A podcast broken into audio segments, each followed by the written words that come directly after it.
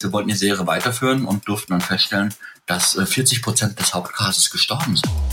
Es dürfte ja anhand des Gesprächs schon klar sein. Ich brauche Millionen von Euro. Also sonst wird der ganze Laden nicht funktionieren. Jeder, der glaubt, dass es ohne harte Arbeit geht, ist entweder vom Beruf Sohn, hat im Lotto gewonnen, oder nein, oder ist reich.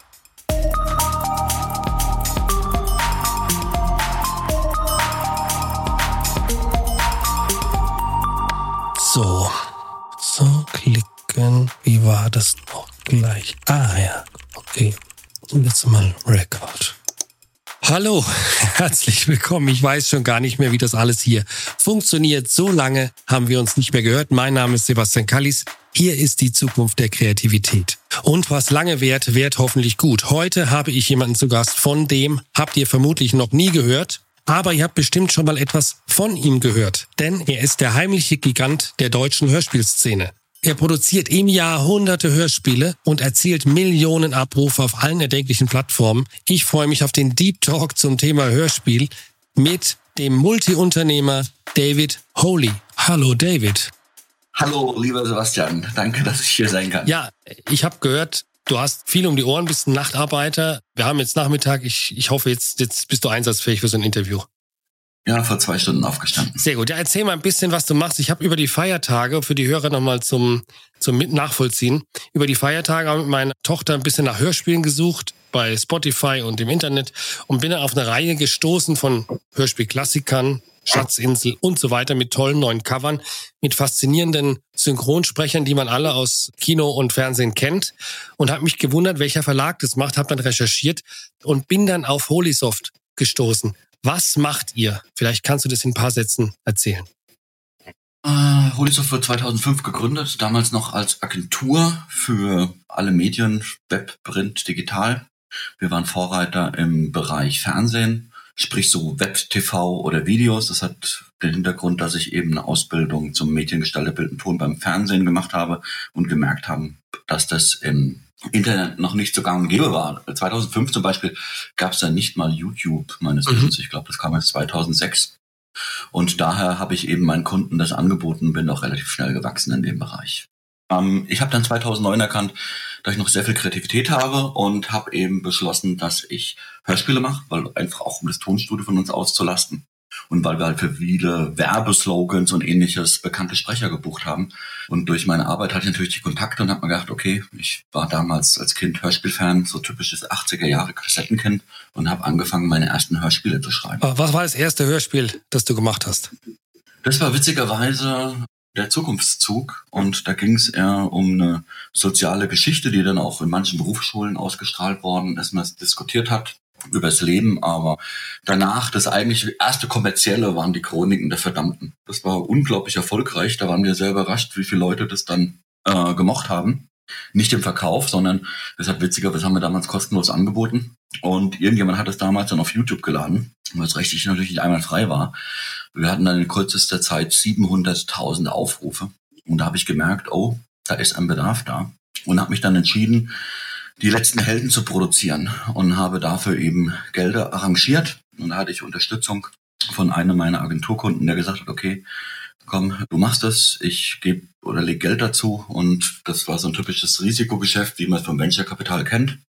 Und dann haben wir das produziert und hatten das Glück, dass das sehr erfolgreich war und ich darauf aufbauen Und wie viele Folgen sind das denn eine ganze Serie und worum geht's da? Das ist eine Fantasy-Serie, glaube ich, wenn ich richtig verstanden habe, ne? Ja, das wäre jetzt viel zu komplex, das zu erklären. Wir sind momentan, ich weiß nicht, wie viele Folgen es hat, es gibt ja auch einen Ableger, die Abenteuer, aber wir gehen davon in der Gesamtzeit deutlich über 100 Stunden aus. Ähm, die erste letzten Heldenserie, das sind vier Akten gemacht. Da gab es ja auch so eine Idee dahinter. Ich habe in jedem Akt andere Charaktere forciert. Das hatte auch damals einen wirtschaftlichen Hintergrund, witzigerweise, neben einem kreativen Hintergrund. Der kreative Hintergrund ist, ich wollte nicht immer auf denselben Charakteren mich festtreten. Und der wirtschaftliche war, dass für den Fall, dass die ersten Charaktere nicht zünden, man immer noch die Option hat, die zweiten Charaktere oder dritten Charaktere zu nutzen. Und besonders spannend an dem Aspekt ist einfach gewesen, dass dann die ersten Charaktere so beliebt waren, dass dann die zweiten und dritten dann eher das Problem waren. Aber mir war das sehr, sehr wichtig, weil das ist auch eine kreative Herausforderung. Man kann viel mehr mit Handlungen und, und Story spielen und Dramaturgie. Wenn man eben eine Geschichte viel breiter aus, aus viel, vielen Perspektiven erzählt. Man kennt es ja von Game of Thrones oder Aber da warst du ja, warst du vor Game of Thrones eigentlich mit dieser Serie dran, ne? Das war vorher. Ja, natürlich. Aber die Bücher gab es natürlich viel früher. Ich habe sie zwar damals nie gelesen, bin auch was ganz anderes. Im Endeffekt, meine Inspirationen kommen eben aus anderen Quellen oder meine Ideen. Ich war ja früher sehr viel AD&D oder D&D und das Schwarze Auge-Spieler. Habe mich auch sehr viel im Fantasy-Bereich getummelt und hatte sozusagen schon profundes Vorwissen zu dem Thema. Und du schreibst diese Skripte selbst, denkst dir diese ganze Storyline über diese ganzen Laufzeit der Serie selbst aus oder ist es ein ganzes Team, das daran arbeitet, weil es ein Riesenarbeit ist? Ja, das genauer ausführen. Also in den ersten Jahren habe ich natürlich alles selber geschrieben. Das heißt, die letzten Helden sind von mir, Cyber Detective ist von mir, die ersten Folgen von Heft der Chef. Also faktisch ist es so, dass die meisten Serien ich immer die ersten Skripte schreibe.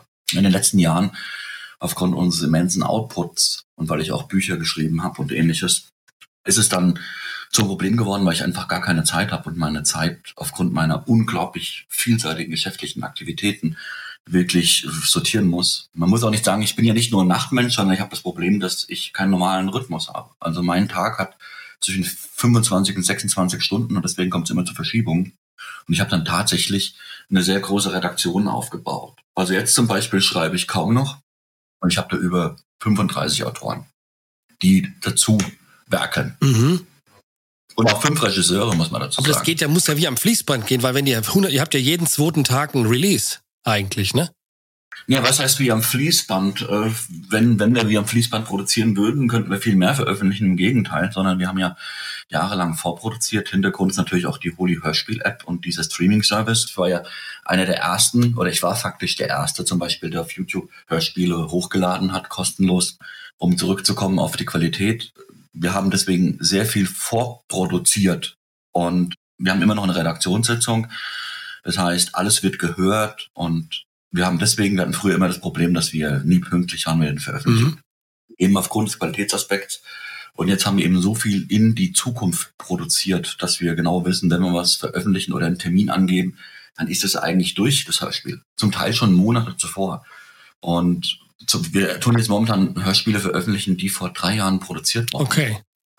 Also das muss man auch ganz klar dazu sagen. Und, und diese Serie, die ist jetzt auch abgeschlossen, glaube ich, ne? Die letzten Helden, die du gemacht hast, die ist beendet. Äh, nein, also die letzte Folge der, der großen Saga, die wir die Konzilsaga nennen, die kommt jetzt im, im Juli. Hier muss man auch sagen, ich weiß nicht, ob ich es schaffe, weil die 23. Folge kriegen wir sehr pünktlich fertig und da die 24. Folge ein solches Mammutwerk in sich darstellt und wir, wie gesagt, diese unglaublich hohe Qualitätskontrolle haben. Also natürlich wird man es hören können, komplett. Aber die Frage ist, ob ich sage, okay, das möchte ich veröffentlichen. Weil das ist das einzige Problem, was wir haben, was wir haben, dass wir halt getaktet haben und ich dann noch sehr viel geschrieben habe dazu und das Skript erst vor acht Monaten fertig geworden ist. Und wir brauchen so lange, man muss sich vorstellen, dass ungefähr ein Hörspiel in der Schnitt und in der Bearbeitung nur für den Arbeiter, für den Sounddesigner, der es mit Effekten und Tönen belegt, drei bis vier Wochen für 80 Minuten ungefähr dauert. Mhm. Und die Folge 24, die wird sechs bis zehn Stunden lang sein. Das heißt, wenn es nur eine Person machen würde. Eine Folge? Ja, die letzten Helden sind standardmäßig sehr, sehr lang. Also Folge 7 sind sechs Stunden, 14 Minuten, glaube ich. Die Folge 15 waren über 22 oh. Stunden, glaube ich. Und wir haben es ja zum Teil aufgeteilt. Früher haben wir es nicht aufgeteilt. Das heißt, wenn du die Folge 7 gekauft hast, dann war das ein 6 CD-Monster. Und das war ja auch, warum die letzten Helden so eine Eigenart hatten. Weil die Folgen, ich habe mich nie an irgendeine Laufzeit gehalten, wie es früher war. Oh, du musst in einer mhm. Kassette bringen, 45 oder 60 Minuten oder auf eine CD, sondern es war wichtig, dass die Handlung und die Geschichte erzählt worden ist mit allen kleinen Facetten. Und ich habe mir da einfach gesagt, es gibt keine Begrenzung, was die Zeit angeht, sondern die Begrenzung ist die Qualität und dass die Geschichte funktioniert. Das war für mich persönlich auch ein Albtraum, weil als wir damals die Serie gestartet haben und die so gut wie fertig war, waren das, war das ein Werk, das waren um die 30 Stunden. Und ich habe dann die Folge 13 nochmal umgeschrieben und ein paar Änderungen vorgenommen, auch bei Folge 7 und habe dann gemerkt, verdammt, hier, wenn ich das jetzt ausweite, muss ich das auserzählen. Und das hat dazu geführt, dass wir jetzt einfach 60 Stunden mehr hatten, was zu wahnsinnigen Verschiebungen geführt hat. Ich bin heilfroh, dass dieses Projekt nach jetzt in 2023 fertig ist. Witzig ist, ich habe es angefangen zu schreiben in Juli 2005 und die letzte Folge kommt tatsächlich auch im Juli 2023. Das heißt, da werden die letzten Helden 18 Jahre alt. Das Kind ist fertig. Die Welt birgt viele Geheimnisse und Mysterien, überdauerte jegliche Gefahr. Doch zum ersten Mal im Laufe einer Ewigkeit ist die Balance, gar die Existenz dieser Welt in Gefahr. Dunkle Wolken. Und du, du, du hast da auch einen, du hast einen großen künstlerischen Anspruch an dich selbst in diesem Projekt. In allen das verstehe, ne? habe ich einen hohen Künstler. Das ist ein Riesenproblem, weil ein hoher künstlerischer Anspruch hat, heißt auch viele Fehler ausbessern, nachbessern. Ich meine, es ist noch nie ein Meister vom Himmel gefallen. Ich bin so der typische Macher. Ich mache es einfach mal. Ich habe ja damals gesagt, okay, ich produziere eine riesengroße Serie, das brauche ich einfach. Ich habe ja, bevor ich das gemacht habe, ein grobes Konzept gemacht, habe gemerkt, wow, es wird riesengroß, das wird ein Riesenaufwand. Und man lernt natürlich auch mit der Zeit dazu. Da sind am Anfang sehr viele Fehler passiert oder auch Regie, dass man sagt, hey, meine Regie war nicht gut. Das hört man dann am Ende, wenn das Hörspiel dann da ist. Was habe ich mir da gedacht? Das funktioniert nicht. Oder auch die Problematik, dann wir Sprecher einzeln aufnehmen, weil Ensemble-Aufnahmen mhm. zu schwierig sind, um alle Schauspieler zu koordinieren. Das heißt, man muss sich grob reinsetzen, wie der andere das spricht und muss beide Regie aufeinander abpassen. Das ist wirklich sehr schwierig. Man hat manchmal gemerkt, wenn dann zwei Sprecher zusammengeschnitten sind, wow, die, die passen mhm. nicht da muss dann nochmal ins Studio gerufen werden, was natürlich den Sprecher und das Studio, die müssen erneut bezahlt Also die Sprecher sitzen nie wahrscheinlich in den seltensten Fällen zusammen, sondern ihr, ihr müsst es verteilt organisieren wahrscheinlich, ne? weil die auch in ihrem, ihrem Homestudio aufnehmen. Nicht. Geht nicht anders. Geht auch gar nicht anders. Und, und bist du, aber ich stelle mir jetzt vor, du hast das jetzt 18 Jahre gemacht, du arbeitest an dem Skript, du arbeitest an der Realisation, das Ding ist jetzt fertig. Ist man jetzt nicht leer? Nee, ich habe einfach viel zu viele Ideen im Kopf und noch, also ich es ist schade, weil es natürlich auch so viel Zeit vergangen und man stellt sich dann andere Prioritäten, ob man das auch weiter machen will, weil Ideen hätte ich, Gott, ich könnte hunderte von Folgen schreiben, wo ich auch die Lust habe und tolle Ideen und manchmal ist man auch natürlich nicht, muss man auch viel lernen, wenn andere Autoren seine eigenen Serien weiterschreiben. Mhm. Das findet man dann nicht immer gut. Und nicht, weil die Autoren nicht gut sind, sondern weil es so weit weg ist von dem, was man künstlerisch selbst geschaffen hätte. Und das ist eine große Kunst auch abzugeben. Ich finde, ich habe super tolle Autoren, aber wenn ich mir die Werke anhöre, weiß ich ganz genau, it's not David Holy, sondern es ist eben das, das, das. Und ich habe fantastische Autoren, das muss man dazu sagen. Aber es ist eben nicht das, weil jeder Künstler ist da so eigen und äh, das war so für mich das Härteste überhaupt, das abzugeben. Aber ich habe keinerlei Zeit. Und, und, und wie lange arbeitest du an so einem Skript von dieser, sagen wir mal, so einer Sechs-Stunden-Folge? Wie lange, wie lange sitzt man da dran? Um, das ist eine das ist schwierig zu sagen. Es gibt Skripte, zum Beispiel diese Sechs-Stunden-Folge, da habe ich notiert. Ich habe eine ganze Weile, ich glaube drei, vier Jahre, notiert, was ich am Tag geschafft habe, um zu gucken. Das Wichtigste überhaupt ist erstmal der kreative Input. Wenn man weiß, ich habe früher immer ein Exposé geschrieben, um was geht's grob und habe das in Form von einem Treatment ausgearbeitet. Mhm. Das heißt zum Beispiel. Für dich selbst eigentlich dann, ne? Ja, natürlich. Das genau, du musst ja keinem pitchen, du musst keinem vorstellen, sondern du hast quasi für dich, um die Idee auch klar zu machen, das Treatment geschrieben. Ja, und sehr ausführlich. Sehr, sehr ausführlich. Wie läuft der Mordfall? Ist es logisch? Was passiert dann? Und ich habe ja manchmal immer so Kniffe, dass am Ende dann die Rätsel kommt. Das musste alles genau bestimmt werden. Und das ist eigentlich der Großteil der Arbeit, faktisch. Weil wenn man mal alles weiß, wie alles funktioniert und die Charaktere im Kopf hat, wie sie funktionieren und wie sie miteinander arbeiten, dann schafft man sechs bis zehn Seiten die Stunde. Das heißt, äh, in acht Stunden, wenn man es durchhält, sind es 40 bis 60 Seiten sind drin. Mein Rekord war an einem Tag 42 Seiten. Das ist eigentlich für ein kleines Hörspiel fast schon ein Hörspiel am Tag. Und ich habe dieses sechs Stunden Hörspiel, ich glaube, in eineinhalb Wochen geschrieben. Neben der regulären Agenturarbeit war das damals, das habe ich geschrieben. Ich glaube, in 2009 war das. Und muss aber dazu sagen, dass das wie als ist, als hätte man eine Woche nonstop auf dem Bau gearbeitet. Und dann ist das Gehirn so durchgemischt und kaputt, da geht dann auch nicht mehr viel danach. Also das muss man ganz klar sagen, man braucht dann wirklich eine Pause und ist so schlapp, als ich kann das nur damit erklären, als hätte man super viel körperliche Arbeit gemacht, aber dann ist man in der Form wie matt wie ein Schleier ist da vor allem, da geht auch nicht mehr viel danach. Und Du hast jetzt aber, sag mal, das, du erzählst das alles so selbstverständlich, ja, aber nur jetzt alle, die jetzt zuhören oder die vielleicht mal selber mal ein Hörspiel hören oder regelmäßig Hörspiele hören, der Markt hat sich ja auch komplett verändert, seit du angefangen hast. Früher hat man die CDs also Kassetten, CDs verkauft. Wie, wie rechnet sich das heute noch, ne, mit dem Streaming, mit diesem, wie ist das Geschäftsmodell dahinter, dass du auch überhaupt Schwierig. diese sechs Stunden Mammutwerke da publizieren und, und auch vernünftig fakturieren kannst? Sehr, sehr schwierig. Also da gibt's mehrere Sachen. Am Anfang war es so, wir hatten tatsächlich noch sehr, sehr viel CD-Verkäufer. Beispiel die letzten Helden, Die erste Folge hat, ich glaube, 14,99 damals gekostet. Die hat sich dann auch nur per CD mehrere tausend Mal verkauft. Das heißt, man hat einen, einen fünfstelligen Betrag eingenommen, dass die unglaublich teuren Produktionskosten kompensieren konnte. Mhm. Aber es gibt, und damit konnte man rechnen. Und digital war damals noch gar nicht so irgendwie am, am Horizont. Dass die Einnahmen waren verschwindend gering, vielleicht fünf Prozent oder ähnliches. Und für mich war das Schlimme an der Sache. Ich habe ja bis 2014, 15 noch mit diesen CD-Käufen kalkuliert. Und das hat auch sehr gut funktioniert. Man muss auch bedenken, dass wenn man eine Serie macht, die umso später die Folgen, umso kleiner werden die Verkaufszahlen. Man hat am Anfang so ein super hohes Interesse und dann gehen die Verkaufszahlen runter auf einen harten Kern. Mhm. Und mit dem muss man leben. Und damit sich überhaupt Spiele in der heutigen Zeit rechnen, braucht man einfach ein oder zwei Top-Hits. Die braucht man auf jeden Fall. Und wir hatten ja damals die Holy Klassiker produziert zum Beispiel. Da habe ich sehr viel Geld in die Hand genommen. Es waren mehrere hunderttausend Euro, um die zu produzieren. Da waren aber also die Rechte, bei den Klassikern waren die Rechte frei, ne? Ja, genau. Genau. Also wir schauen immer, dass wir rechtefrei produzieren. Ich habe natürlich auch so Sachen produziert wie Hello Kitty. Wir haben uns ja selbst für Star Wars beworben und ähnliches und hatten sogar einen Vertrag.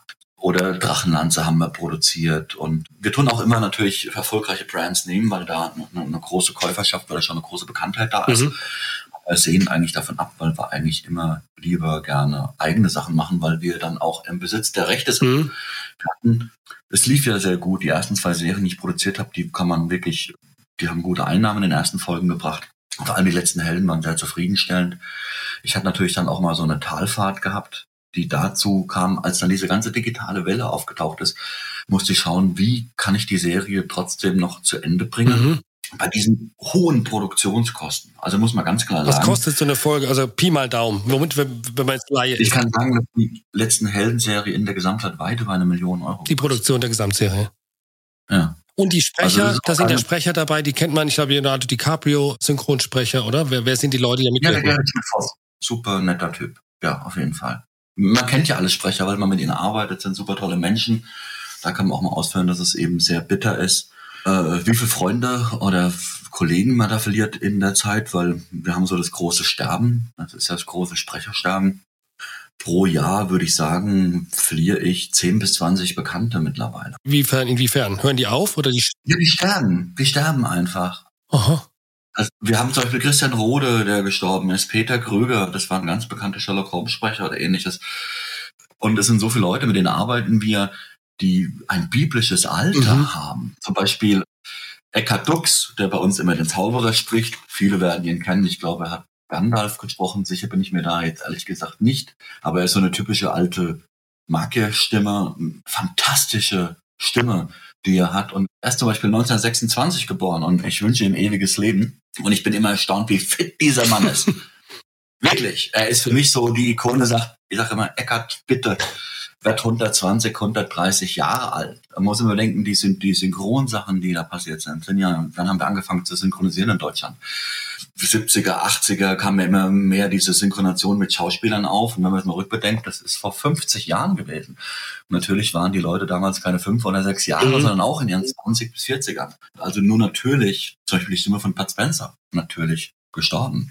Und es sind so viele Stimmen von uns gegangen.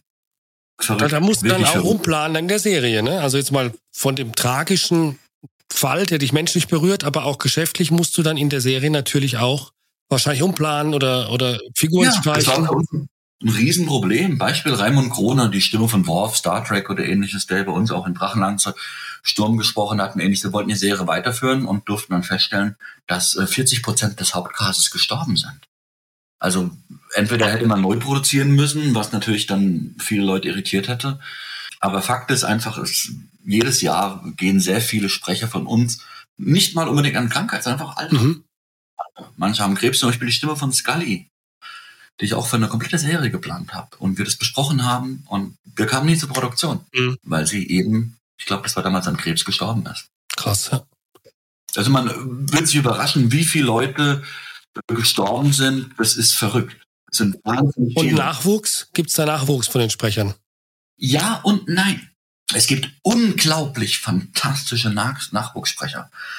Aber gewisse Stimmlagen, zum Beispiel jetzt eine Stimme, die jeder vergöttert, weil vermutlich jeder sie kennt, ist Udo Schenk. Udo Schenk wird jetzt seine Ambitionen zurückstellen. Also ziemlich jeden Bösewicht gesprochen.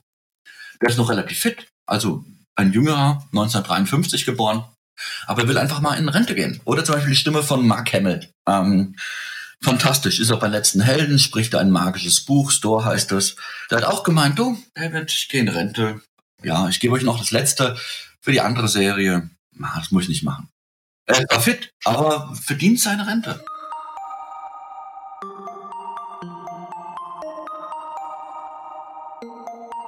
Um das nochmal auf das Projekt zu ziehen, du machst es, du musst ja auch, du organisierst auch die Sprecher dir, du castest die auch für dich, für die Rolle, du besetzt sie, du schreibst das Skript, du hast am Anfang auch noch Regie geführt, das war eigentlich so deine Jobbeschreibung, als es losgegangen ist wahrscheinlich, ne? Nein, nein, nicht, nicht ganz. Also meine Jobbeschreibung war so, am Anfang die ersten letzten Heldenskripte.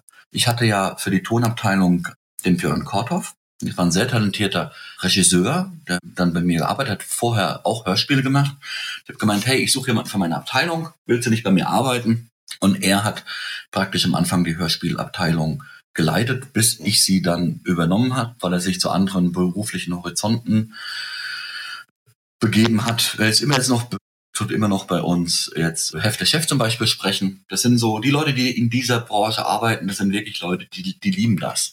Weil wenn man zum Beispiel jetzt im, im Videobereich oder so arbeiten würde, würde man so viel mehr Geld verdienen. Mhm. Es ist so eine Nische und man muss entweder einen Hit haben oder man muss eine gewisse Konzeption haben. Zum Beispiel bei uns war die Holy Klassiker Konzeption, dass das halt eben jeder kennt und wir das einen Discounter bringen wollten, wo wir vorher Geschäfte angekurbelt haben und ähnliches. Und was sind das für, für sehr, vielleicht für Folgen, für die Hörer? Kannst du mal sagen? Ja, zum Beispiel Holy Klassiker, der kleine Prinz oder die Schatzinsel oder die Weihnachtsgeschichte. Das kennt natürlich jeder. Oder die kleine Prinzessin. Das Konzept der Klassiker ist ja gewesen, dass man sehr, sehr bekannte Werke nimmt und diese praktisch dann super gut aufbereitet. Und es hat ja auch gut geklappt. Man sieht ja bei YouTube, dass die Werke zum Teil über eine Million Aufrufe haben. Und wenn ich alle illegalen Aufrufe mitrechne, das heißt, dass irgendwelche Kanäle das einfach mal hochgeladen habe, ohne mein Zutun, kann man davon ausgehen. Ich hatte zum Beispiel mit Der kleine Prinz weit über zwei Millionen Aufrufe. Ich hatte mit ähm, den Chroniken der Beamten auch über zwei Millionen Aufrufe. Das ist verrückt. Und bei den Klassikern viele, da haben viele in Richtung über eine Million Aufrufe. Und die wurden dann also über die, über die Supermärkte oder so dann noch verkauft. Das wollten wir machen. Aber erschreckenderweise gab es ja das, was du am Anfang angesprochen hast, diesen großen Wandel, dass eben die CD nicht mehr funktioniert. Und das war ein Riesenproblem. Das heißt, früher haben die Serien eingenommen, da konnte man vernünftig mit rechnen. Man kann heute nicht mehr damit verrechnen. Ich habe mich erst gestern mit einem der größten Anbieter, äh, ein Fachhändler für Hörspiele ist. Also der Markt ist sehr klein, man kennt jeden eigentlich. Und da hat auch festgestellt, dass früher hatte man noch locker 1000, 2000 Einheiten verkauft. Und jetzt sind es nur noch sehr kleine Auflagen, drei bis 400 Einheiten, die selbst Top-Titel im CD-Bereich verkaufen, weil es eben alles auf Streaming gewandelt ist. Und es war ein Riesenproblem für die Klassiker, weil ich habe mit den Klassikern äh, knallhart damit gerechnet, dass die CD-Verkäufe damals, als wir es angefangen haben zu produzieren, dass die sich allein durch die CD-Verkäufe schon ohne Probleme rechnen. Weil wir hatten damals immer, wir haben eine Folge veröffentlicht, die hat sich 1000, 2000 Mal verkauft. Also so bin ich das gewohnt gewesen. Ich bin sogar noch deutlich bessere Zahlen gewohnt gewesen mhm. bei den letzten Helden zum Beispiel. Und dann haben wir nochmal so eine Dreierpackung rausgebracht, drei CDs in einem Bundelpack etwas später, die ich nochmal sehr gut verkauft haben. Dann kommt noch die Discount-Aktion. Das ganze Geschäft ist weggefallen. Und dieser komplette, darauf hat die ganze Kalkulation der Klassiker basiert. Das war schon echt wirklich. Und weil ich ja, wie gesagt, jemand bin, der die Zeichen der Zeit sehr schnell erkennt und auch sehr schnell reagiert, habe ich natürlich dann erkannt, was muss ich machen, um mein Geld wieder zurückzubekommen. Ja, aber gut, das sagt sich jetzt so leicht. Ne? Ich reagiere da schnell. Was hast du damals dann gemacht? Ich meine, du siehst, dein gesamtes Geschäft bricht eigentlich weg. So, du hast ja. trotzdem noch den künstlerischen Anspruch, deine Serie zu beenden. Was ist in dir vorgegangen und wie hast du das dann auch vielleicht für die anderen Kollegen, die damit da beteiligt sind, auch noch umgestellt? Das hat sich jetzt sehr leicht angehört, wie du es in einem Satz gesagt hast. Nee, das war ja, ich, die erste Sache, die ich gemacht habe, ist, ich habe eben alle Zwischenquellen ausgeschaltet. Ist ja so, man gibt einen Händlerabgabepreis, Beispiel einer Folge. Das ist eine gute Rechnung, weil man sieht, wie bei uns hängen bleibt eine Folge Letzten Helden, die 29,99 kostet. Das ist eine 6 CD-Folge. Das heißt 5 Euro die CD. Das ist theoretisch sogar günstig, wenn man denkt, dass die 7 bis 8 Euro normal kosten. Bei 30 Euro muss man die Umsatzsteuer rausrechnen. Das sind ungefähr 4 Euro bis sogar 26 Euro. Dann 50 Prozent Händlerrabatt. Das ist das, was der Händler an Marge hat. Bei Amazon muss man noch ein bisschen mehr machen. Nochmal 5 extra Prozent. rechnen wir trotzdem nur mal 50 Prozent, bis aber 13 Euro.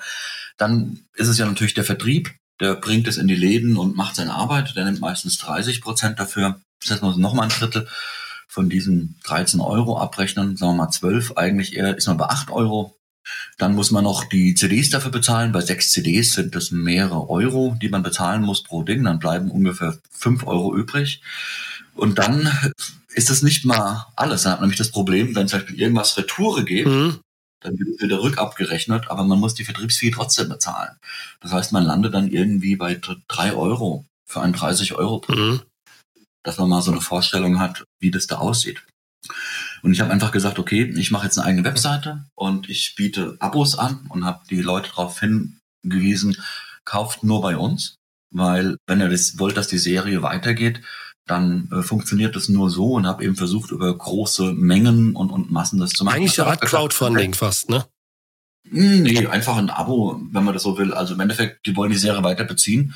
Da muss ich eben eine sichere Einnahmequelle mhm. haben. Und es ist eben so gewesen, dass gerade bei den letzten Helden ich diesen Menschen so dankbar bin, ähm, weil da waren die Fans so unglaublich loyal und treu. Dann gesagt, okay, ich will die Serie weiter, ich will nicht, dass sie eingestellt wird. Ich nehme alles, was du veröffentlichst und ich bin dein Abonnent. Und diese solide Grundmenge hat eben ausgereicht zu sagen, okay, die letzten Helden können zu Ende geführt werden. Ich muss auch auf längere Sicht planen. Und ich habe auch geguckt, wie ich die Klassiker zum Beispiel, die eben ja mehr eine Reihe ist und keine Serie, wie ich das da mache und habe eben erkannt, okay, man muss eben dann andere Geschäftsmodelle machen. Das Streaming ist ja dann immer größer im Kommen gewesen, dann über einen mhm. Zeitraum, über Masse lohnt sich das ja auch, aber über einen sehr langen Zeitraum. Ich habe früher mit einem Zeitraum von vier bis fünf Jahren gerechnet und in dem sechsten und siebten Jahr sind richtig große Möglichkeiten von Gewinnen entstanden. Mittlerweile tue ich die Hörspiele auf eher zehn Jahre aufwärts rechnen. Tagebuch von Jonathan Harker. 1. Mai, 8.35 Uhr. Habe München abends mit dem Zug verlassen. Frühmorgens in Wien angekommen. Der Zug hatte eine Stunde Verspätung, erreiche spätabends Bistritz. Als ich das Hotel zur Goldenen Krone aufsuche, ist bereits ein Brief für mich hinterlegt. Mein Freund, willkommen in den Karpaten. Ich warte schon sehr auf Sie. Gehen Sie heute Abend zeitig schlafen. Um drei Uhr morgens geht die Postkutsche in die Bukowina ab. Ein Platz für Sie ist darin reserviert. Am Borgo-Pass wird meine Kutsche auf Sie warten, um Sie zu mir zu bringen. Ich hoffe, dass Ihre bisherige Reise von London angenehm verlief und dass Sie den Aufenthalt in meinem schönen Land genießen werden. Ihr Freund D. Und, und trotzdem weitet ihr immer, immer mehr diese, ja auch die ganze Familie der, der Hörspiele aus. Also es sind jetzt, glaube ich, noch neue Rechte dazu gekommen. Es gibt, sag mal, es gibt da die Fußballbande, es gibt was über Videospiele, es gibt Horror-Hörspiele, eine Horror-Hörspielserie, es gibt diese Klassiker, dann gibt's die von dir geschriebenen Serien, jetzt glaube ich noch, noch irgendwie Larry Brent oder so, auch eine bekannte Horror-Hörspielserie, die ihr wohl übernommen habt. Richtig. Also da geht dir die Energie und die Lust nicht aus. Nee, im Gegenteil.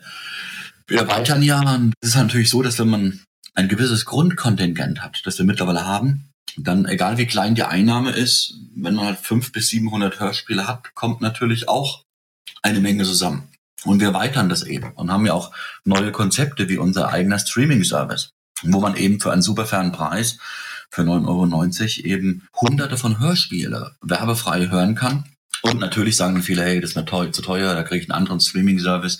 Es geht auch darum, dass wir halt Möglichkeiten finden müssten, dass wir als Künstler unterstützt werden. Wenn man schaut, ich habe auf YouTube den Kanal Millionen von Aufrufe und habe mal eine Umfrage gestartet, wer würde eigentlich mich für 10 Euro im Monat unterstützen? Und das waren leider Gottes nur 30 Prozent, denen das wert ist, weil die Leute vielleicht nicht wissen, wie viel Arbeit, wie viel Aufwand es ist. Und ich persönlich habe mich aus dem Schreiben zurückgezogen, aus der Regie zurückgezogen und habe da jetzt andere Leute. Ich schreibe nur noch die wichtigsten Sachen. Mhm.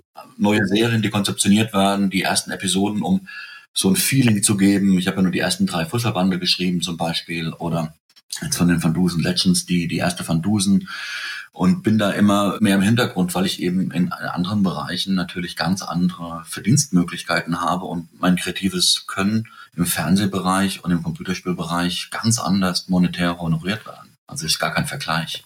Aber was fasziniert dich an dem Thema Hörspiel so, dass du dich mit dem auch jetzt Jahrzehnte eigentlich beschäftigst und auch so eine Leidenschaft hast? Was ist es, was dich da so kickt? Ähm, ist eine ganz einfache Sache. Ähm, erstens, Hörspiel hat einen großen Vorteil. Man kann praktisch Kinofilme für den Kopf erzählen. Man braucht keine großen Budgets in Relation. Wenn man bedenken würde, ich würde die letzten Helden jetzt in ihrer Gesamtheit als Fernsehserie produzieren, also unter 800 Millionen wird da gar nichts gehen. Weil im Endeffekt der Laufzeit sind 90 Stunden und in der Qualität, was ich da abfeiere von Luftschiffen bis Kriegen und, und magischen Wesen und Drachen, die Städte in Schutt und Asche legen und Abenteuern, nicht möglich. Dann ist es ein eigenes kreatives Mittel. Also wenn es einem um, um, Geschichten geht, kann man die schön erzählen und der ganze Prozess ist was Schönes. Das Schreiben wird mit der Zeit ziemlich einsam, kann man, kann man feststellen. Also wenn man nur Autor ist, dann ist es nichts Empfehlenswertes, wenn man ein bisschen extrovertierter ist. Aber äh, der nächste Prozess, die, die Disposition, mit den Sprechern reden, wann treffen wir uns und die ganze Koordinierung und ähnliches. Dann die Regie ist, man trifft die Sprecher selbst direkt. Ich bin meistens immer nach Berlin gefahren, bevor ich mhm. dann da eine Wohnung hatte und habe dann die Leute in den Studios kennengelernt und kam immer Besuch und das ist auch wie in der Firma, nur habe ich halt den Vorteil gehabt, dass das, was ich wirklich geliebt habe, dass wir mittlerweile mit über 1000 Sprechern gemeinsam zusammengearbeitet haben und man natürlich einen, einen, einen riesen Bulk an, an Menschen kennt. Was natürlich dann auch erklärt, warum so viel sterben, weil wenn, man so viele Menschen kennt, das ist natürlich nur ein sehr, sehr kleiner prozentualer Anteil, ein sehr, sehr kleiner. Aber es ist halt einfach sind die vielen Menschen, die man trifft und die vielen Schicksale und die vielen persönlichen Sachen. Und das erweitert natürlich auch ein unfassbar das Netzwerk und ich habe viele neue Freunde kennengelernt dadurch, weil der eine gesagt, hey, ihr habt doch dieselben Interessen, tut euch mal zusammenschalten oder ähnliches. Oder habe mich auch mal, ich und eine Schauspielerin haben uns miteinander verliebt. Das sind auch dann so schöne Geschichten, die man hat. War schon eine richtig interessante Zeit. Und jetzt habt ihr noch ein großes neues Projekt. Und zwar, wenn ich das richtig gesehen habe, die Bibel wird vertont von dir. Ist das richtig?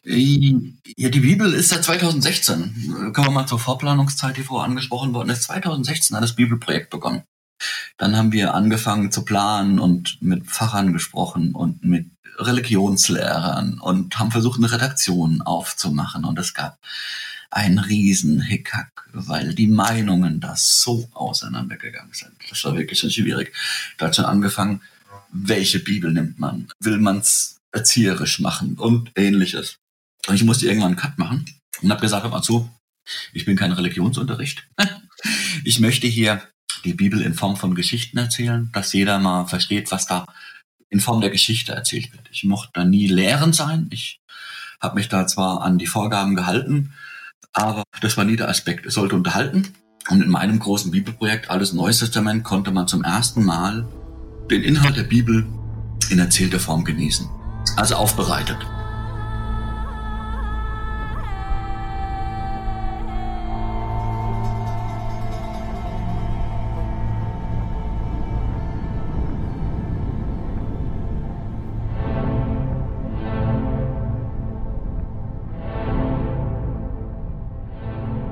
Am Anfang schuf Gott Himmel und Erde.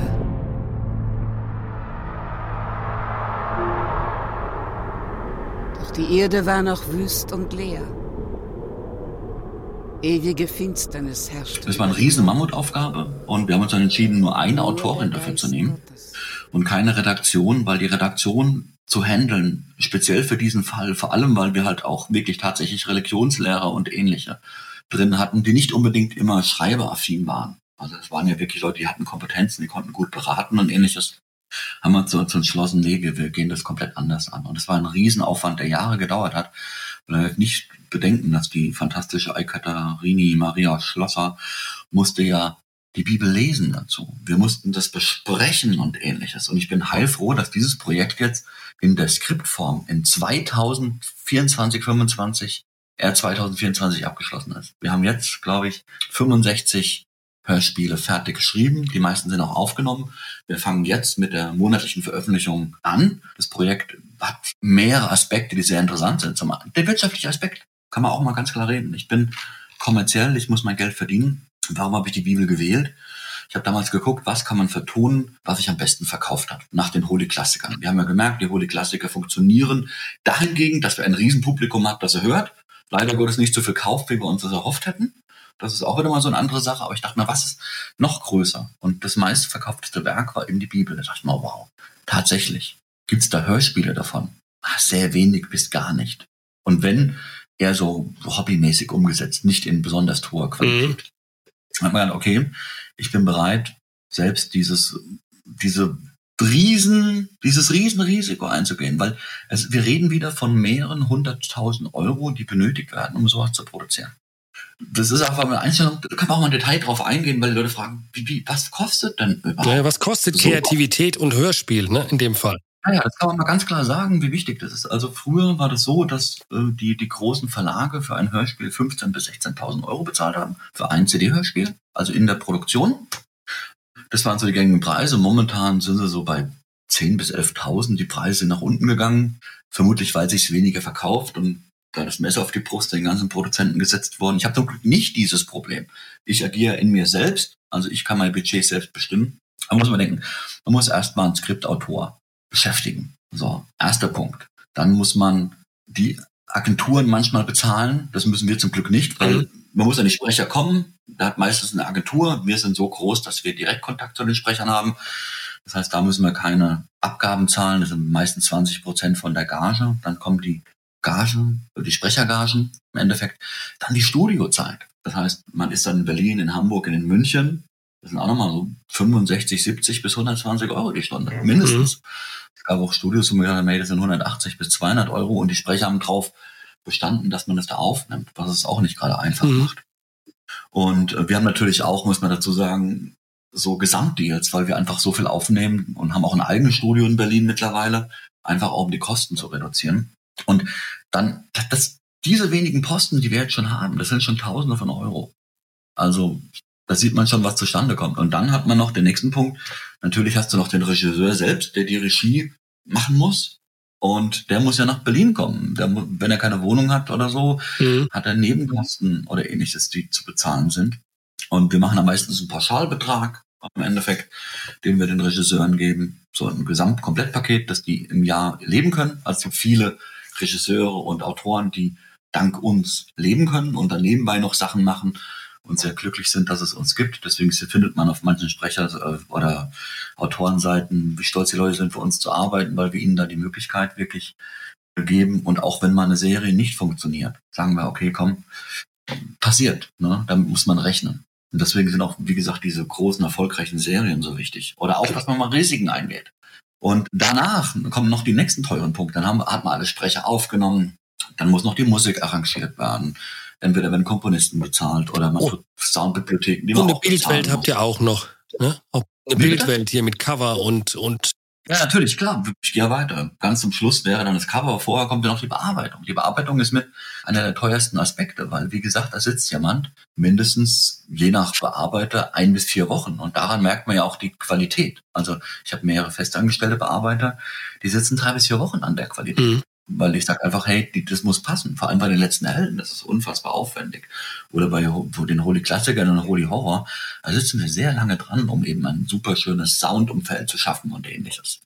Und da kommt natürlich sehr, sehr viel Kosten zustande. Und deswegen ist es für uns einfacher zu sagen, hey, wir machen große Serien, 25, 50, 100, um tatsächlich auch die Kosten drastisch runter zu mhm. reduzieren. Weil dann werden die Sprecher nicht für fünf Folgen gebucht, sondern sagt du, wir bieten eine Serie mit 100 Folgen an. Da muss natürlich dann auch, das ist eine sehr große Sicherheit, müssen auch dann, muss das Preisgefüge natürlich auch dann deutlich mhm, ah, okay, gehen. Verstehe, ja. Und das sind auch die Hintergründe. Ob sich die Bibel lohnt? Ich weiß es nicht. Ich weiß es nicht. Ich hoffe es natürlich. Aber es sind so, die haben alle so einen gewissen Wahnwitz, die Projekte, die du angehst. Ne? Also es ist jetzt nicht so, ich glaube auch anders als der Wettbewerb, der da sehr stark auch formatiert ist, ne? soweit ich das noch überschaue im Bereich Hörspiel, wo es also, dass jemand jetzt ein acht Stunden Hörspiel produziert, aus einem öffentlich-rechtlichen Sender vielleicht an der einen oder anderen Stelle, fällt mir jetzt, glaube ich, nichts ein. Oder gibt es da Wettbewerber, die es auch so, so gehen, diesen Weg? Äh, nee, das bezweifle ich stark. vielleicht, vielleicht noch Audible, die natürlich Amazon hinten dran haben. Im Endeffekt, die können sich gelegentlich was erlauben, mal so Mammutwerke zu machen. Aber in, in der freien Szene oder als Indie-Entwickler ist es schon eher ein Novum. Aber das hat auch mit Geschäftsstrategie zu tun. Das ist eine ganz klare Sache. Ich hatte, ich hatte ja recht gehabt. Also ich hatte, was die letzten Helden in der Gigantizität, hatte ich recht behalten, was das angeht. Das hat funktioniert. Und, und machst du dann auch bei den eigenen Sachen, die du machst, gibt es dann noch, sagen wir, sogenannte Line-Extensions, dass es noch Pläne für eine Buchserie, Comicserie, für eine Fernsehserie ja, gibt? Natürlich, die letzten Helden waren so erfolgreich, dass wir natürlich auch Bücher gemacht haben, einen Comic gemacht haben. Es sind mehrere Computerspiele in Entwicklung. Also da wird auch bald was zu sehen sein. Ich habe angefangen in 2015, 16 Computerspielproduktionen anzufangen und ein Studio gegründet. Darf man nicht vergessen, ein Großteil meines Umsatzes kommt ja aus der Computerspielindustrie. Mhm. Das heißt, ich habe da ein sehr großes Studio im Ausland gegründet, deswegen bin ich auch sehr häufig in Tokio, wo ich sehr gern lebe, oder in den Philippinen. Ich war auch vorher eigentlich sehr gerne in der Ukraine, weil ich da Geschäftskontakte gepflegt habe in Kiew. Und das hat leider der Krieg kaputt gemacht. Also ich bin direkter Betroffener des Ukraine-Konflikts sozusagen oder Ukraine. Und, und wie viele Mitarbeiter sind es, die du in diesen Unternehmen da insgesamt beschäftigst oder mit dir da verbunden sind? Gesamt Holisoft, das ist schwierig zu sagen, weil die Frage ist zum Beispiel, tut man die Freelancer und die Sprecher mhm. mit reinrechnen? Die Frage ist also eher, wie vielen Leuten bezahle ich ihre Rechnung? Mhm. Da kann man sagen, das sind, ich denke, zwischen 600 und 1000 Leute pro Jahr. Was aber auch keine große Kunst ist, weil mehrere hundert Leute tun wir allein als Sprecher ja beschäftigen. Ja, ja. Okay, also das hört sich so groß an, aber es ist faktisch gar nicht so groß. Die Firma Holisoft GmbH hier in Deutschland, ich denke, wir haben acht, neun Angestellte, Festangestellte und ich habe super loyale Angestellte. Also das Kernteam, wir haben jetzt erst gestern darüber geredet, was ich den Leuten zu ihrem 20-jährigen Jubiläum gebe. Mhm. Ich habe erwähnt, 2005 gegründet und alle Gründungsmitglieder sind noch in meiner Firma. Ja, das spricht dafür. Ja. ja spricht also, dafür, dass es nie langweilig war. Nee, es ist langweilig ist das hier nicht. Man hat immer viel Ärger leider Gottes auch. Das hat man nie vergessen. Für mich besonders traurig ist, dass meine administrativen Sachen so krass in den Vordergrund getreten sind. Das heißt, meine mhm. Tätigkeit als Produzent und dieses Jonglieren mit den großen Summen, die ich einfach brauche. Es dürfte ja anhand des Gesprächs schon klar sein. Ich brauche Millionen von Euro. Also sonst wird der ganze Laden nicht funktionieren. Mhm. Das ist eine große Vorfinanzierungsproblematik. Und ich bin immer wieder überrascht, wie ich das hinbekomme. Das ist ja so eine Mischkalkulation. Wir haben zum einen, habe ich noch die Werbeagentur mit festen Kunden, die uns gute Aufträge gibt. Dann habe ich meinen Backkatalog von den Hörspielen und die Einnahmen, weil die Leute uns unterstützen. Dann habe ich aus anderen Quellen noch Einnahmen, Beispiel diese Computerspielproduktion, wo ich sage, okay, hier kriegt man mal einen guten Auftrag. Dann habe ich noch investiere ich selbst in mich, das heißt per Kredite. Zum Beispiel, dass man eine Vorstellung hat, ich habe allein jetzt letztes Jahr habe ich einen Kredit genommen. Das waren 600.000 Euro, die ich in die Firma eingelegt habe, im Endeffekt, um einfach die Produktion voranzutreiben. Und ich persönlich habe, das ist ein Riesenrisiko, das ich als Unternehmer auch eingehe, über zwei Millionen Euro Eigenkapital in meine Firma gesteckt. Und alles auch mit dem Wunsch, hier kreativ tätig zu sein. Ne? Das geht ja schon. Also es geht ja, du hast ja schon einen Drang, der jetzt, sag mal, du könntest ja mit dem Geld auch woanders arbeiten.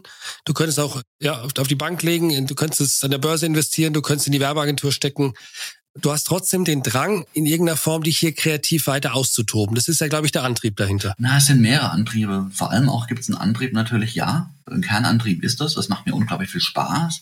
Aber der nächste Kernantrieb ist natürlich auch, man will Geld verdienen. Also, ich möchte ja die Wahl haben, was ich mache. Und das ist das größte Geschenk. Wenn die Leute mich fragen, macht dich Geld glücklich? Nee. Geld hat mich noch nie glücklich gemacht. Das ist die Freiheit. Ich habe ja, muss man dazu, als ich angefangen habe zu machen, da war ich ein super armer Lehrling oder Student, wie man sehen will, der in der WG gelebt hat, dem sie gelegentlich mal den Strom abgestellt haben. Äh, weil du bist ja gut vorbereitet jetzt. er einfach nicht den Strom bezahlen konnte. Also das ist eine sehr interessante Geschichte, wenn man mal den Aufbau sieht. Und mir ging es nie darum, dicke Autos zu fahren oder ähnliches, sondern ich habe schon sehr früh erkannt, dass das Wichtigste ist, dass wenn man das macht, was einem Spaß macht. Ich habe ganz am Anfang nie Geld damit verdient. Das kam erst sehr spät, dass ich wirklich gemerkt habe, okay, ich kann damit gutes Geld verdienen und die Arbeit ist eigentlich nicht so viel Arbeit für mich, weil sonst hätte ich es nie geschafft, 12 bis 14 Stunden am Tag zu arbeiten.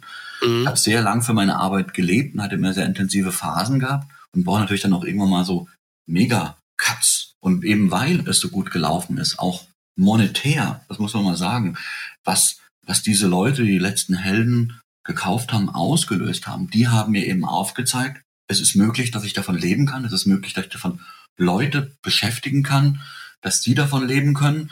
Und diese wenigen Käufer, die, die treu geblieben sind, sind dafür verantwortlich, dass die Firma Holisoft existiert. Darauf konnte ich zum Beispiel mit der Bank reden. Hört mal zu, mein Geschäft man hat die, die Einnahmen. Ich hätte gern bitte diese 600.000 Euro, damit ich die investieren kann und, und ähnliches. Und konnte es mit Zahlen belegen. Hätte ich nicht diese treuen Kunden, und jeder Kunde ist da wirklich wichtig, wäre das gar nicht möglich gewesen. Ich muss aber ganz klar sagen, ganz viele Serien rechnen sich mittlerweile nicht, weil man sieht einfach, man haben Serien, die laufen wirklich sehr, sehr gut und die kompensieren eben andere Versuche. Mhm. Und natürlich muss man immer wieder versuchen, um zu gucken, ist das der nächste Hit, der die Firma erweitern könnte oder ähnliches. Wie zum Beispiel das Projekt Die Bibel, das du angesprochen hast. Das ist ein Riesenrisiko. Und wenn man mal eine große Serie macht, ich glaube, dass kleine Serien machen gar keinen Sinn, weil der Vorteil an großen Serien ist, monatlich kommt was über lange Zeit, jede Folge bewirbt die andere Folge. Und deswegen gibt es mhm. gewisses so ein Geschäftskonzept. Man baut sich eine Audience auf. Ja, genau. Und der Aufbau dauert manchmal sehr lang. Wenn eine Serie vorbei ist und ey, die ist durch, dann kräht da vielleicht kein Hahn mehr danach. Und deswegen ist es so wichtig, dass man da konstant macht. Deswegen haben wir jetzt diesen Ableger, die Abenteuer der letzten Helden gemacht, weil die Leute nach mehr letzten Helden gefragt haben. Ja, okay, bekommt ihr, aber ich habe keine Zeit zu schreiben. Ich habe die erste Folge geschrieben und habe dann eben Paul Burkhardt gesagt, hier hast einen Vertrag für 99 Hörspiele, bitte fangen Sie mal an. Und das war auch schon in 2016, 17 hat dieser Vertrag angefangen und wir sind jetzt eben in der Veröffentlichung schon parallel zu der anderen Serie. Und, und jetzt vielleicht nochmal so als Abbinder, weil was du erzählst, ist ja eigentlich der Traum eines jeden Kreativen, der sich verwirklichen kann, auch geschäftlich dann erfolgreich ist, das in den Griff bekommt. Zwei Dinge. Vielleicht einmal gab es ein Idol für dich, das, wo du gesagt hast, dem möchtest du nacheifern in diesem Bereich. Und das, die zweite Frage ist, was sollen Leute, die jetzt vielleicht Designer sind, die vielleicht ja auch gern Hörspiele oder Computerspiele zeichnen, programmieren, keine Ahnung. Wie sollen die an ihre Träume rangehen? Was würdest du denen noch mitgeben? Also die zwei Punkte hätte ich noch. Okay, Eigenes Idol und was sollen die anderen Leute, wie sollen die rangehen, die jetzt kreativ sind und noch im Kämmerlein sitzen? Wow, das ist eine sehr schwierige Frage mit dem Idol. Das ist eine wirklich sehr Heike Dine Körting vielleicht von Europa. Nein, nein, nein. Äh, so sehr ich ihre Leistung auch schätze, ich war da nie so forciert auf diese Person. Das ist wirklich, das, jetzt hast du mir was für eine Frage gestellt, die ist echt knifflig. Kein Idol. Gibt keins. Kann das Nicht sein. so konkret. Würde ich eher sagen, dass es eben Charaktere aus Büchern waren, mhm. die mich mehr begeistert haben aufgrund ihrer Ambitionen. Beispiel Drachenlanze Raistlin Machere oder Raistlin Machere, wie man im amerikanischen scheinbar nennt. Äh, deswegen habe ich auch die Drachenlanze gemacht als Umsetzung, weil ich eben großer Fan war von den Charakteren, nicht unbedingt wie das ganze Werk geschrieben ist. Aber das ist wirklich schwierig. Ich wollte eh eigentlich immer mehr mein, mein eigenes Ding mhm. durchziehen. Mhm. Und ich wusste eins, weil eben meine Mutter uns musste sehr hart arbeiten, um uns großzuziehen im Endeffekt. Und da habe ich eben gelernt, arbeiten muss man immer. Und wenn ich schon arbeite, dann mache ich das gefälligst bei dem, was ich will.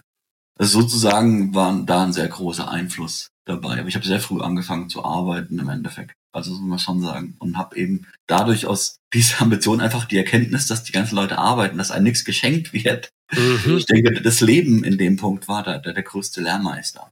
Definitiv. Da bist du heute schon ein Exot wahrscheinlich mit der Einstellung. Jeder, der glaubt, dass es ohne harte Arbeit geht, ist entweder vom Beruf Sohn, hat im Lotto gewonnen, oder nein, oder ist reich. Ich glaube, man kann vor allem in so einem Land wie Deutschland im Endeffekt mit harter Arbeit alles erreichen. Mit Mut, Risikowillen, im Endeffekt, natürlich kann man auf die Fresse fallen. Ich bin auch super häufig auf die Fresse gefallen, wenn ich mit Investoren zum Beispiel spreche, als Beispiel für die ganze Computerspiele oder ähnliches. Da Partnersuche im Endeffekt muss denen auch immer klar sein, das ist ein Vollverlustrisiko. Ich kann da nichts und so sind die Verträge auch gestaltet. Ich kann dafür nichts garantieren, weil eben immer diese Hoffnung und, und das Wissen, ich, ich gebe dafür alles, um das ordentlich durchzuziehen. Aber ja, das Leben ist harte Arbeit. Harte Arbeit, Mut und Risiko. Ne? Das hast du ja auch jedes Mal gezeigt. Du zeigst du immer noch, hast immer noch den Willen auch zum Risiko. Das Risiko ist mit das Wichtigste, glaube ich auch. Wenn man, wenn man wirklich was verdienen will oder so, muss auch großes Risiko dabei sein. Super. Das ist doch ein schönes Schlusswort. Ja. Heißt es eigentlich David oder David? David, David Holy. Holy ja. passt ja dann auch zur Bibel, ne? Ist ja logisch. David Gottfried Holy, wenn das genau wissen willst. David Gottfried Holy, ja, okay. Ja, vielen Dank. Vielen Dank fürs dabei sein. Spannendes Gespräch mit David Holy und ihr findet mehr darüber und auch diese Hörspiele, die findet ihr unter holysoft.de. De. Da seht ihr auch alle Möglichkeiten, da mal reinzuhören, anzuschauen, zu abonnieren und auch die ganz verschiedenen Serien anzuschauen. Ich kann es jedem nur empfehlen, gerade jetzt, wenn das Wetter nicht so gut ist im Winter, mit Sicherheit eine schöne Abwechslung zu dem ewigen Netflix oder Amazon geklotze. Wir hören uns beim nächsten Mal. Vielen Dank fürs dabei sein und tschüss.